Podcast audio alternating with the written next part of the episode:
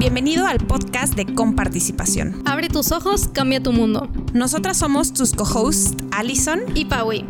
Este es un espacio para conversar, compartir experiencias y seguir aprendiendo. Recuerda que a todos nos toca poner de su parte para construir una mejor sociedad. Empezamos. Las opiniones expresadas en este episodio pertenecen Paui Canales y a Alison González y solo a ellas. Si cometemos un error en este episodio, recuerda que el que se enoja pierde. Buenas tardes, Alison, ¿cómo estás? Muy bien, Paui, ¿tú qué tal? Muy bien también, gracias a Dios. Aquí estamos. Pues la verdad es que estoy emocionada por el tema que vamos a tratar hoy, sobre todo porque los eh, episodios pasados los dedicábamos mucho al tema del aborto y en esta ocasión pues el tema va a girar sobre otro tema. Y algo que casi no se habla. Más bien algo que incluso desconocemos mucho. Claro. Y que está ahí, pero parece que no está. Sí, pues sí. Cuéntanos, a ver. Pues podemos empezar. Digo, yo creo que el transhumanismo pensamos que se trata sobre los trans o cosas así, pero pues si ya nos vamos al tema más, pues en concreto, pues podemos ver que es como que el humano eh, negando su, su, su, naturaleza, ¿verdad? Negándolo, pues lo que realmente es que es querer vivir muchísimo más, pues de lo que lo natural permite, ¿verdad? O entre otras cosas, cuéntanos, Alison. Exactamente. Pues sí, el tema del transhumanismo es un tema del que poco a poco vamos a empezar a escuchar más cada vez desde la teoría, desde la filosofía, pero en las cuestiones prácticas también es ya una realidad en muchos aspectos de nuestra vida. Así que el día de hoy decidimos abordar este tema desde una entrevista que se realizó a la doctora Telma Peón, eh, hace un par de meses, no, no tiene mucho, entonces la verdad es que el tema sigue, sigue muy actual y viene desde la doctora Telma Peón, que si me permiten contarles un poquito de su contexto para que, para que sepamos de dónde viene la información, ella es maestra en bioética y filosofía, tiene un doctorado también en filosofía y es investigadora en el BINCA, eh, bioética clínica y neuroética de la NAWAC. Eh, y dentro de sus líneas de investigación justo se encuentra el tema del transhumanismo, que es todo el tema de inteligencia artificial, biohacking, enhancement, entre otros temas que forman parte de esta nueva corriente. Bueno, no es nueva, es ya desde el siglo pasado se viene explorando mucho, pero que hoy toma tintes, tintes nuevos. Sí, pues sí, pues es que como ya había repetido, pues es algo que tal vez no sabemos mucho y que no sabemos que está ahí, pero pues no hace daño, ¿verdad? Este, pues investigar un poquito más a profundidad este tema. Porque aparte yo pienso en transhumanismo, no sé si tú te tocó esa película, a mí me la ponían en a finales de primaria, principios de secundaria, Gataka. ¿Te suena? No, para nada. es una película súper futurista en donde ya el humano tiene la capacidad de elegir todas las características con las cuales queremos que un bebé nazca y por supuesto que empieza a haber esta enorme diferencia entre los bebés que ya nacen bajo esta tecnología y los bebés que nacen naturalmente. Eh, Qué curioso está, está buenísima. Cosas de hace años o que parecían ficción, o sea, ahorita las estamos viendo súper, súper raro. Exactamente. Es, es, un tema muy loco y más porque, y creo que lo que nos debería de preocupar sin sonar como señoras de 80 años que todo lo nuevo lo vemos malo, porque de seguro hay muchas cosas interesantes a reflexionar sobre el tema del transhumanismo, ¿no? Sí, bastante. Y, yo creo que vale la pena decir que no estamos diciendo es malo, no se metan ahí, es del diablo, eso no es para nosotros, ¿no? Sino simplemente tener cuidado con lo que, en lo que nos estamos metiendo. Ubiquemos, ubiquemos qué es, de qué va y de qué trata. Claro. Y con ello pues tomar...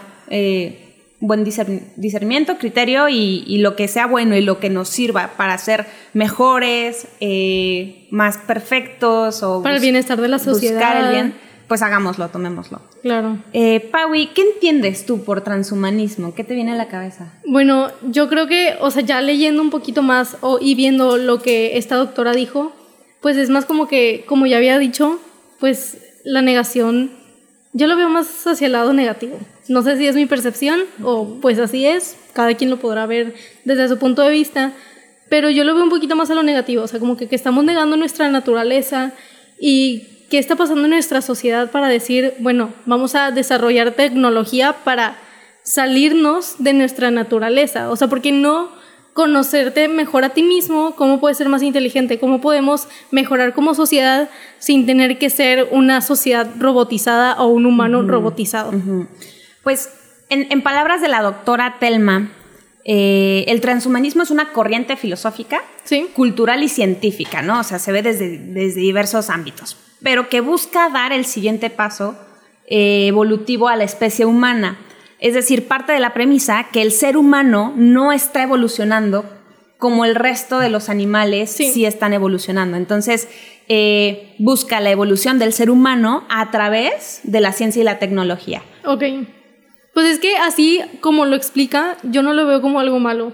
Pero pues ya te puedo decir más como que, ah, pues, porque el ser humano como que quiere buscar a fuerzas eh, la solución en la tecnología. Claro que puede ser un súper atajo, pero pues también hay otras maneras, yo creo. Exacto. No, y ya, entraremos en detalle.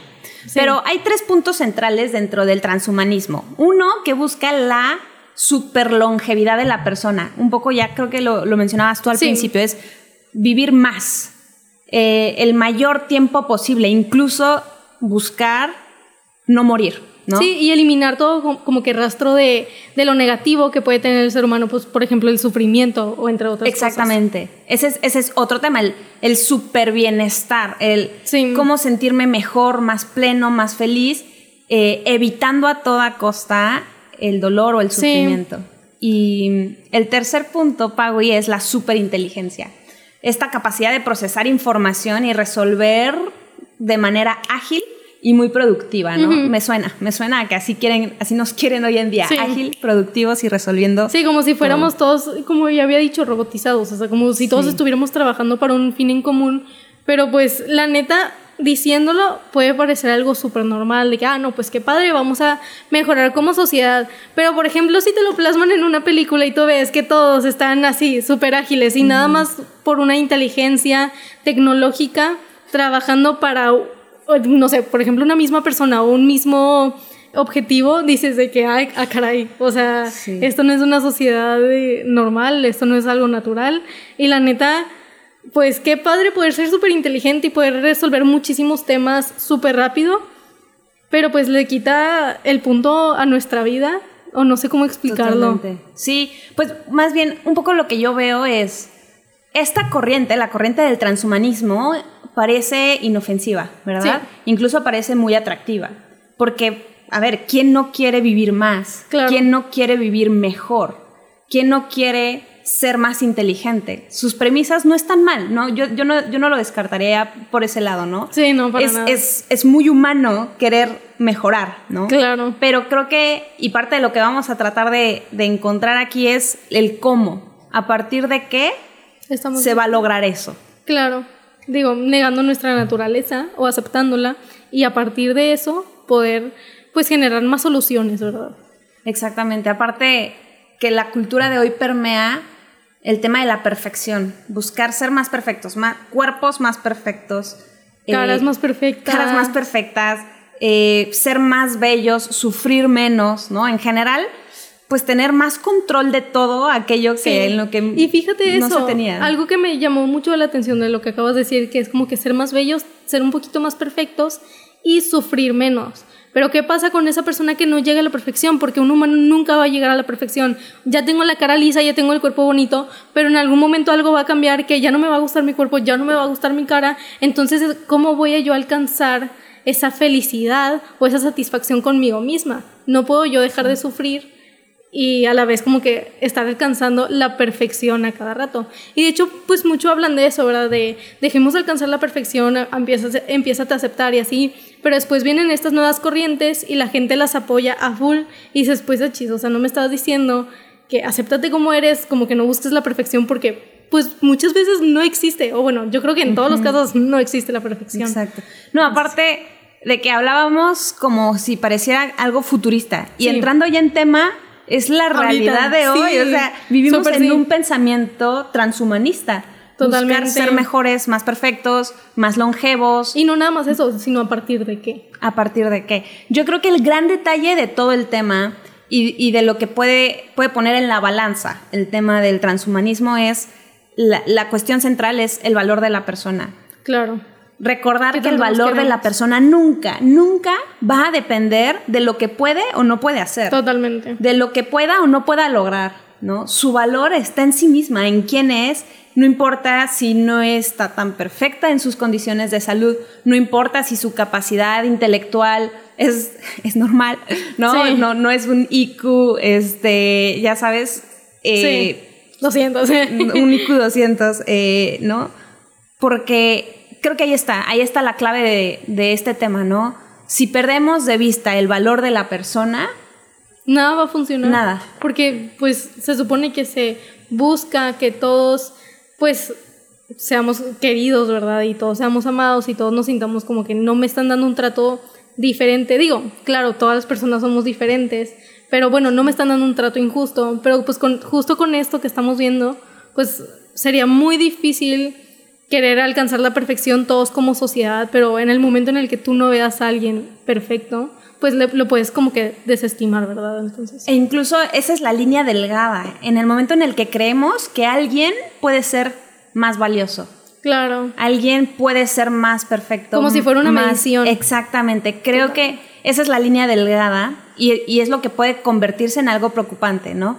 Cuando todo esto se da gracias a un factor incluso externo, que no es parte de la persona. Imagínate que yo te digo, esta píldora o esta medicina o esta pastillita, a ti, Pagui, te puede ayudar de verdad, ¿eh? a memorizar más rápido ahorita que estás entrando al mundo universitario, a memorizar más rápido. Oye, si esta píldora realmente te ayuda a memorizar más rápido, pues bueno, pensándolo bien diríamos, ok, pues es una herramienta. Claro. A lo mejor, incluso, incluso diciéndote, no hace daño a tu salud, ¿no? Pero te em, vuelves esclavo de eso. O sea, si yo ya, si con una pastillita puedo ser muchísimo más inteligente, ¿por qué no me la tomo todos los días? O sea, si todos los días tengo que pasar por nuevos retos, ¿por qué no me la tomo todos los días? Yo creo que ese sería un pensamiento muy común. Y dices, bueno, te estás volviendo esclavo de esa pastilla. No, y se nos olvida que el éxito no está en el resultado, sino en el proceso. O sea, el proceso de estudiar, de aprender, de cuántos obstáculos pasar cuántos obstáculos pasaste para lograr lo que tienes hoy. Claro. No, no sé, o sea, sí vivimos en una cultura en donde todo es magia, todo es, es rápido y que fácil. lo queremos muy rápido y muy fácil. Que de verdad olvidamos que el éxito está en el proceso, en el caminar, en el ir aprendiendo. Sí. ¿No? Y también nosotros aceptar ese aprendizaje, porque muchas veces puedo decir, es que aprendí mucho, pero me fue muy mal en, en el examen. Digo, bueno, vamos a reflexionar qué hice mal en el examen pero mínimo me puedo sentir satisfecha de que yo di todo lo que necesitaba dar. Exactamente. Oye, y, ya entrando en, materia, ahorita, ahorita nos fuimos por el lado, no sé, de la, de la inteligencia, la, inteligencia, la memoria, algo, cuestiones muy prácticas que serían muy útiles decir, oye, pues sí me ahorraría horas de estudio, ¿no? Pero, por ejemplo, ¿qué opinas sobre el tema del envejecimiento? Hoy en día también es parte de la cultura el no querer envejecer, ¿no? Incluso, y otra vez, volviendo a lo mismo, ¿eh? incluso sin, sin cuestiones ahí químicas, inyectate el Botox. No, no, no, no, no. Sí, no. Oye, aliméntate bien para no envejecer. Haz ejercicio, duerme bien para no envejecer. Justo ¿Qué piensas de pues nada más generan más estereotipos. Y estereotipos que no nos hacen bien a nosotros ni a nadie. Yo creo que a nadie le. O sea, sí, qué bonito. Es bonito ante los ojos eh, que una mujer esté bonita, que un hombre esté guapo. No sé. Es bonito, ¿verdad? Pero para el progreso de nuestra sociedad, ¿de qué nos sirve que, que algo esté bonito si no funciona de la manera adecuada?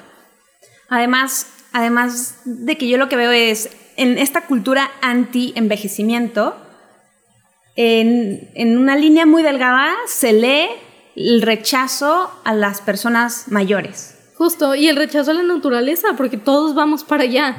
Exactamente. Eh, es, hoy es delicado, porque realmente hoy la medicina y la tecnología nos permite llegar a una calidad de vida muy buena, a vivir muchos más años, pero la mentalidad hoy en día ya rechaza. Justo sí, o sea, es, ah, qué padre, puedo vivir 80 años, puedo vivir hasta los 100 años, pero es que tengo una arruga. No puede ser. O sea, o sea, no, no, no, no. Exactamente. Esto, esto solamente me hace pensar que, em, bueno, detrás de, de, la cultura del antienvejecimiento pues también a veces no nos damos cuenta de la etapa de vida en la que estamos y cómo es que estamos llamados a vivir plenamente la etapa de vida en la que estamos. y sin preocuparnos de, de, qué va a pasar con mi cara en 50 años. Exactamente. O, y, en plena, con plena paz, saber que es parte de la etapa de vida empezar a perder movilidad, empezar a perder fuerza, empezar a perder eh, nuestra capacidad de memoria, ¿no? Es esta, es dejar ir y es aceptar la etapa de vida en la que estamos y vivirla con plenitud. Cuando éramos niños, pues las capacidades que nos faltaban desarrollar. Y de adolescentes es otra, y de jóvenes y de adultos. Yo creo que tenemos que hacer un alto y aprender a valorar la etapa de vida en la que estamos, sacarle todo el jugo posible y vivirla en plenitud. No, no sabemos. O sea, hoy damos por sentado que vamos a llegar a nuestros 90 años. Puede ser que. Y justo también lo puedes ver, o sea, último, como que yo creo que la sociedad está muy dañada psicológicamente y es por eso que o estamos viendo el pasado o estamos viendo el futuro y ni siquiera estamos viendo el futuro de que, ay, qué padre, pues, pues yo en 10 años me veo casada con hijos y así, no, mi futuro es qué le va a pasar a mi cuerpo, qué le va a pasar a mi cara o cosas así que dices, pues no tienen mucho sentido. Y esto que dices tiene mucho sentido porque el transhumanismo parece ser que es una corriente materialista, o sea, que, que se fija más en, en, el, en el estuche, ¿no? En el cuerpo. Sí. Y realmente... No lo que contiene. Pierde de vista eh, la integralidad de la persona y que no solo somos cuerpo, y por supuesto que somos un cuerpo que hay que querer y que hay que cuidar, sí, ¿no? Y que hay que aprovechar, pero, pero hay mucho más que solo un cuerpo, ¿no? A veces, totalmente. A veces parece ser que, que el tema del transhumanismo y el tema, volvemos a la pastillita, ¿no? Como si fuera como si fuera un motor que hay que estar ajustando, echándole el aceite, este, que no se caliente, que no se enfríe, que no sé qué. Eh, nos hacen objetos. Nos, nos objetiviza. Totalmente. Ay, pues no, no, nunca había entrado en materia eh, tan específica sobre el tema del transhumanismo. La verdad es que sí, paréntesis, recomendamos ampliamente que lean el blog en comparticipación eh, www.comparticipación.mx. Vale la pena, vale la pena. Estos temas eh, son los de vanguardia. ¿Qué palabra más este? No, no sé, cliché. cliché, pero es que es cierto. Este, eh, son temas de hoy, temas en los que hay que estar reflexionando y echándole de coco. Y pues sí, el tema del transhumanismo no es el futuro, no está en el mundo de las ideas, es una realidad, es una realidad hoy. Eh, Paui, moviéndonos de, avanzando en este camino del tema del transhumanismo, vámonos al tema del sufrimiento.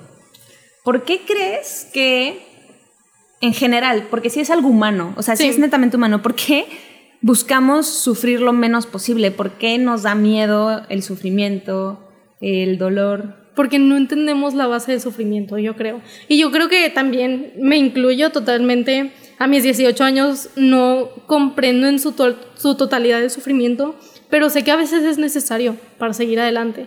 Y yo no sé por qué hay gente que, o sea, como que, digo, es normal, ¿verdad? Querer e-, evitar este sufrimiento, pero el sufrimiento tarde o temprano va a llegar a nosotros. O sea, lo puedes evitar por muchísimo tiempo, pero en algún momento lo vas a tener, en algún momento lo vas a tener que, pues, pasar, ¿verdad? Como si fuera un obstáculo, pero pues para algo existe y por algo es parte de nuestra naturaleza ser seres que sufren en ciertas ocasiones. Exactamente. Justo yo volvería, ¿cuál es el justo medio? Porque es cierto que la tecnología, la ciencia, debe de trabajar por ayudar realmente a reducir, no sé, pensemos en un, en un paciente terminal que está sufriendo mucho de algún cáncer, ¿no? Oye, qué bueno que existe la medicina, que bien, si bien ya no le va a salvar la vida, ya no le va a curar la enfermedad, puede a través de cuidados paliativos ayudar a que la persona no sufra tanto. Oye, es bueno, es bueno para la persona, es, es cuidarla en su dignidad, ¿no? Y acompañarla hasta el último minuto. Creo que eso es valiosísimo. Pero la línea vuelve a lo mismo, es tan delgada cuando queremos a toda costa desaparecer el sufrimiento. El sufrimiento. Creo que, creo que como tú decías, ¿no? El sufrimiento nos ayuda a madurar, a crecer, a ver la vida con perspectiva. ¿Cómo podemos valorar los grandes momentos de la vida si no hemos tocado los dolorosos? Claro, totalmente. Los, que y digo, y también mucho es eso como que, lo vuelvo a repetir, nuestra salud mental. O sea, ¿qué hemos vivido, qué ha vivido nuestra sociedad para que quieran evitar el sufrimiento a toda costa. Exactamente. Y otra pregunta que a mí se me viene a la mente es, ok, entra el transhumanismo, lo vemos como bueno porque ayuda a la persona, incluso con bases éticas, digámoslo, ¿no? Que sí, que no, que todo está dentro de los controles. La pregunta que me viene es, ¿quién, quién tendría acceso a, a todas estas medidas para ayudar a la persona a ser más inteligente, más longeva, más sana, que sufra menos? Creo que también el tema, no sé si es económico, ¿verdad? Pero... Pues probablemente sí. O sea, en algún momento se tiene que tocar el hecho de, pues no todos lo pueden tener porque no creo que sea algo barato, no creo que sea algo tan accesible y más ahorita pues que apenas pues se puede ir como que desarrollando, pero creo que tendríamos que vivir... Es que me quiero acordar de un libro que leí que era sobre una sociedad, es como un libro clásico, me lo hicieron leer en una clase, que era como que una, la sociedad perfecta, no me acuerdo cómo se llama. Este, pero sí, que como que todos vivían igual y así, y pues lo podemos ver desde el comunismo. ¿Es la de un mundo feliz? Creo que sí es. No sé. Es un libro. Ok. No me acuerdo. A ver si después me acuerdo. Este. Pero sí, o sea, como que todos se supone, se crean la idea de que como todos viven súper bien, todos tienen comida, todos tienen como que lo mismo, todos viven igual, todos se hacen creer la idea de que son felices. Pero después hay un personaje el que dice, es que no, no somos felices. O sea, ve esto, ve esto, ve esto, lo que tenemos mal y todos de que no, eres, estás bien loco, este, todos somos felices, todos somos felices. Y él se empieza a cuestionar, pues, ¿qué es la felicidad? Y justo es eso, o sea, para nosotros, ¿qué es la felicidad? La felicidad es no sufrir, la felicidad es ser súper inteligentes. No, o sea, puede ser parte de, pero eso no es la felicidad. Exactamente. Al final, eh, yo creo que el tema del transhumanismo, en donde puede explotar y en donde puede ser algo muy complicado, es en quién tiene acceso a.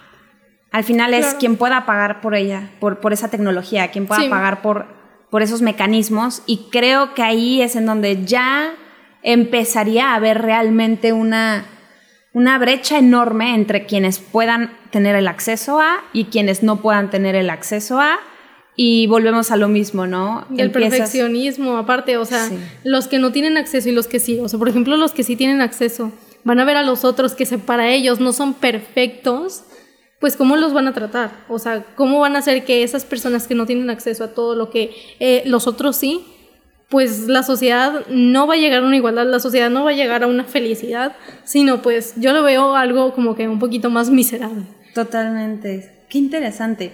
Y, a mí sí me gustaría recalcarlo. No, no creo que el tema del transhumanismo sea algo malo. Em, simplemente hay que ver sus alcances. Claro. Y hay que ver hasta dónde sí, ¿verdad? Y, cuestionarnos, o sea, hacernos preguntas de, bueno, qué padre la superinteligencia, pero ¿por qué? ¿O para qué la quiero? O como que cosas así que dices, o para, ¿por qué me están metiendo esta idea de que tengo que ser súper inteligente? ¿Quién me la está metiendo y cuál es la razón?